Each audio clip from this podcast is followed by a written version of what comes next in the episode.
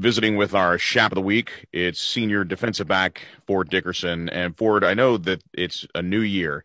And did you ever think when all this started that the road back to Westlake football would mean a game the day after New Year's? You know, playing in two different calendar years when last year at this time, you know, a week had gone by and you already had a medal, you already had a trophy and a state championship. What's the journey been like from your perspective through all the COVID-19 protocols and all the things you guys have had to do just to play? It's been tough. It's been very different, I'd say, from last season. I mean, you know, lots of changes, wearing masks all the time, not a lot of fans.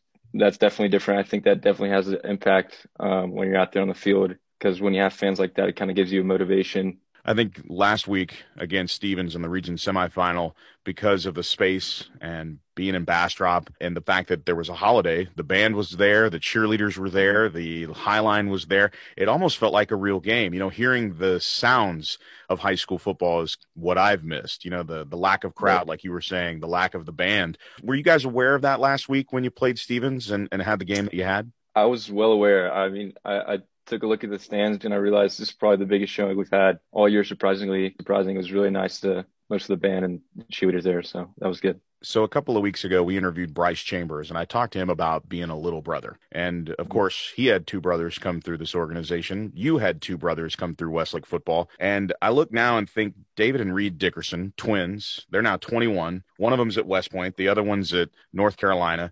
I can only what this experience might be from their perspective. You know, they obviously had success with this program, linebackers and physical players, but they're watching their little brother. What is it like for you to have your older brothers cheering you on? And they know exactly what you're going through, what you're dealing with and living vicariously through you. It's a really cool experience. It's kind of a bond that we share. Football is something that we can always talk about. You know, they know exactly what to tell me about if I'm struggling on something with the defense. I think David was one of those guys that knew how the defense looked playing that linebacker position. He kind of has an understanding of what's in front of him and what's behind him defensively. Do you find that because you play in that secondary, that Tony Salazar puts a lot of emphasis in the secondary being the heart and soul of the defense? And do you find that David has some feedback there that you've been able to use to your advantage? Yeah, I'd say one thing he's definitely taught me, if there's been one thing, it's definitely been like tackling, because normally when I'm at the rover spot, I'm having to fit run gaps, like maybe pulling guards or something like that. And he's always taught me how to take them head on, kind of shed the blocks. And he's taught me how to like take on big running backs head on.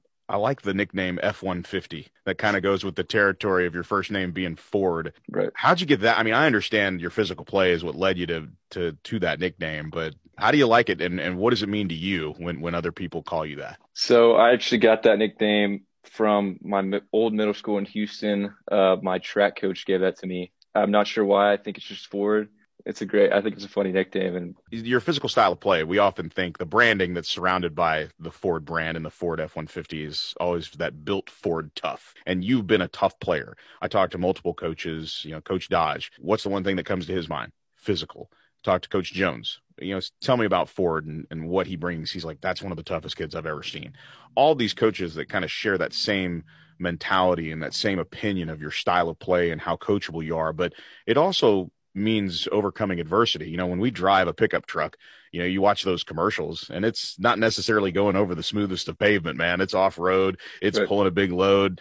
And I think that kind of perfectly describes what you've had to go through coming back from not just one, but two major injuries and overcoming. Your road has not been flat and even, and it hasn't been a highway. It's been off-road for sure. Take us through, you know, what happened last year, how you had to come back from that. And then obviously what happened this year and how you've had to battle back from that injury. Last year with the concussion that happened, I think it was towards the beginning of fall camp. And then I was out basically all the way up until playoffs, which is really unfortunate because I had a chance at a starting spot, but I lost it. I came back. I had opportunities to make plays in the playoffs. I did what I could. I felt like right when I got back last year, I was ready to roll because I just couldn't wait to get back out there. It's basically the same thing this year. It just sucks that I have to have an injury in the middle of the season that has to last this long. And it's just really exciting. And I'm grateful that I get to play again. One thing we've always talked about with guys that get injured, that have setbacks, that take them out for the majority of the year, you're sitting there watching, knowing you can contribute and understanding, wow, the second I get out there, this is going to provide us so much depth. Do you feel that as a sense of what's occurring in front of you as you watch as an injured player. And then when you get those opportunities coming off the injury, the ability to recognize that the opportunity is right there and you understand just how much you can contribute. Is that something you're aware of on the sidelines while you're watching? Yeah, I feel like me and Christian Fournier, we definitely provide depth, but it just gives us an opportunity. You know, if one guy goes out, we just got one man right up on deck, ready to go. No difference. He's just as good as the next. So I don't think there's any gaps there. So I feel like that's really helpful as a defensive coordinator. Now you can rely on a lot of guys. I would argue that that is a luxury that I think every coach in this country, definitely this state, would love to have. We always talk about the next man up mentality. And as I've told several people over the course of this season, the next man up is actually a legitimate thing, because most of the backups, most of the guys that provide the depth that we're talking about could be starters for any other program. And I think if you look across the aisle to Steele or Stevens, Smithson Valley, you know that without a shadow of a doubt, you'd be playing and starting for the opposition. But I think your role in practice, being able to play at a high level, being able to get into the games and create havoc, that is a feeling that I know your teammates really appreciate, because when they see you go in, the response is, and I know what my response is. In fact, when you came into the game a couple of weeks ago, I said, don't sleep on Ford Dickerson. He's in, you know, this is going to about to get exciting. You know, that brain in my, as the story unfolds in my head of what's going to happen, I said, watch, Ford's going to make a play. And then all of a sudden you do, you have your interception. And I think that was that moment, that aha moment, your senior season. And what was that interception like for you? Take us back to that moment of having that opportunity and picking that ball off. We were in Tampa coverage. It's basically two high safeties. I had two, I'm not sure what number two did, but number one ran a post, and then I think some D linemen got to the quarterback, so the quarterback kind of took off. I had the post in the corner of my eye, was kind of baiting it, see if he was going to throw it. And then right when he took out of the pocket, he started looking at him, and right when he looked at the receiver, I kind of baited it and just jumped it and picked it off. It was exciting. Well, I know you look up in the stands, and I think the coolest moment there is both your brothers are yelling out, 18, 18, 18. How did that go over, you know, in the Dickerson household, to be able to get that interception in a playoff game and to look, and there are your two older brothers cheering you on? I'm just grateful that I have two brothers like that are very supportive of me. You know, it was a really cool experience to see them supporting me like that. I mean, they were really excited for me. They were giving me love, too, after the game at home. Is it nice having them back in for the holidays? Because obviously, you know, we're used to playing over the Thanksgiving holidays. That's not a strange thing, but they're home from college, you know, bringing their experiences of being gone for the last couple of years, you kind of being the man of the house, if you will, and being the only chap in Austin. Do you find them enjoying it? And do you find yourself enjoying it that they're around for this crazy 2020, 2021 playoff run? Yes, very much. I think, especially now in this crazy world that we live in right now, especially with COVID, and I only get to see David so many times because he doesn't come back for Thanksgiving, and it's my senior year of football. So, yeah, I'm grateful that they get to be here with me. We're visiting with Ford Dickerson. He's our Chap of the Week. 29 total tackles, a tackle behind the line of scrimmage, an interception, 2 pass deflections.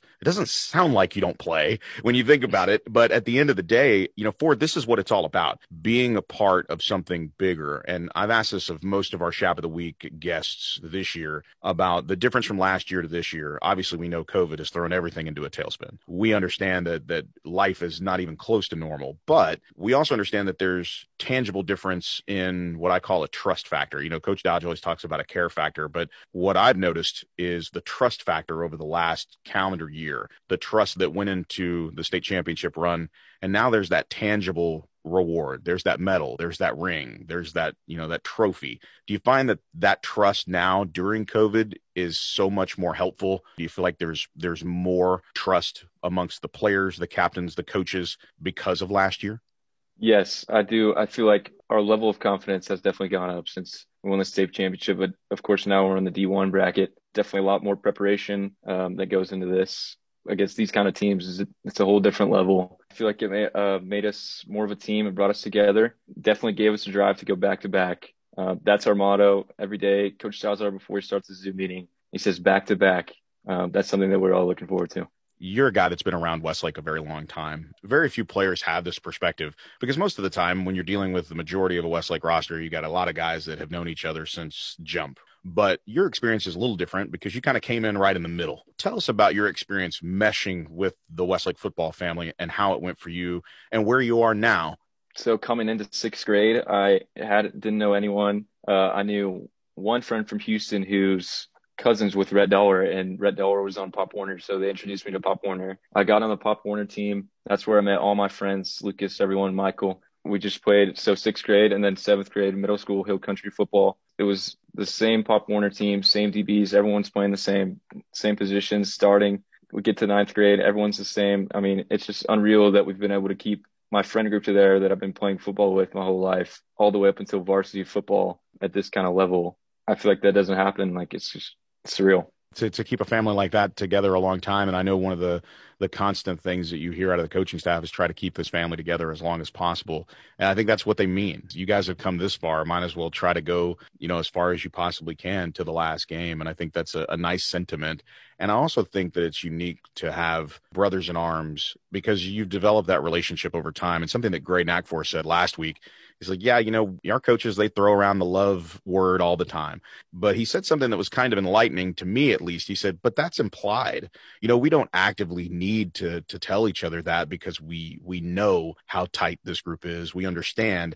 Do you find that that's a similar thinking to Gray's, is we know how tight this team is. We know how much we all care about each other. I completely agree with Gray. The coaches do throw around the love word a lot, but I think it's definitely implied throughout the team. It doesn't really have to be said because the bond on defense is spectacular. I mean, we're all brothers. Final thought as we visit with Ford Dickerson, you know that this is a tough time of year for a lot of seniors because it's always the last time you're going to do something. Being in this one and done tournament really focuses on the moment. And I know that all of us get ready to do what we do best differently, especially when it comes to football. Every player has a unique routine. Can you take us through what your routine is to make sure that you're ready so that everything that you do, you can honestly say at the end of the day, hey, if my football career ends at Westlake in this moment, that I'll be completely satisfied that I did everything I could. What's your pregame routine as you get ready to take the field? So it usually consists of me. I got my AirPods. I usually lock in. I got a pregame Spotify playlist that I usually just listen to the whole time. Coach Dodge is always telling us to dream the beautiful dream. So I think that helps when you think of yourself making plays. It helps you go out there on the field and kind of correlate with that, with your thoughts. And you can usually connect them. Music and then locked in is basically is key. If you just stay focused, then I feel like you can make plays. What's that one track on your Spotify playlist that you know you absolutely have to hear? There's a couple, but I would have to say First Day Out by T. Grizzly. It's a go-to.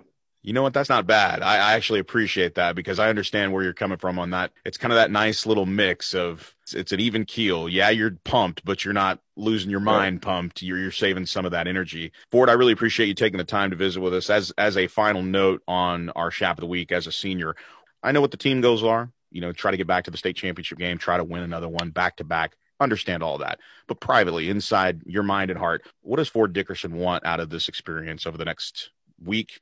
And if you're fortunate, the semifinal. And if you're more fortunate, the state final. What's that one thing that you're still hunting down?